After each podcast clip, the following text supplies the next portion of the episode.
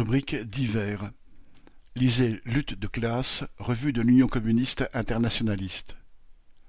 Au sommaire du numéro deux cent trente et un, avril deux mille vingt-trois. Retraite. Trois mois de grèves et de manifestations. L'économie capitaliste entre ravin et précipice. Israël, l'extrême droite, produit du sionisme et de l'oppression des Palestiniens. Turquie, le gouvernement Erdogan, un bilan catastrophique et le séisme du 6 février. Les déboires de l'impérialisme français dans ses anciennes colonies d'Afrique. Thon, requin et aigre fin. Prix deux euros cinquante. Envoi contre cinq timbres.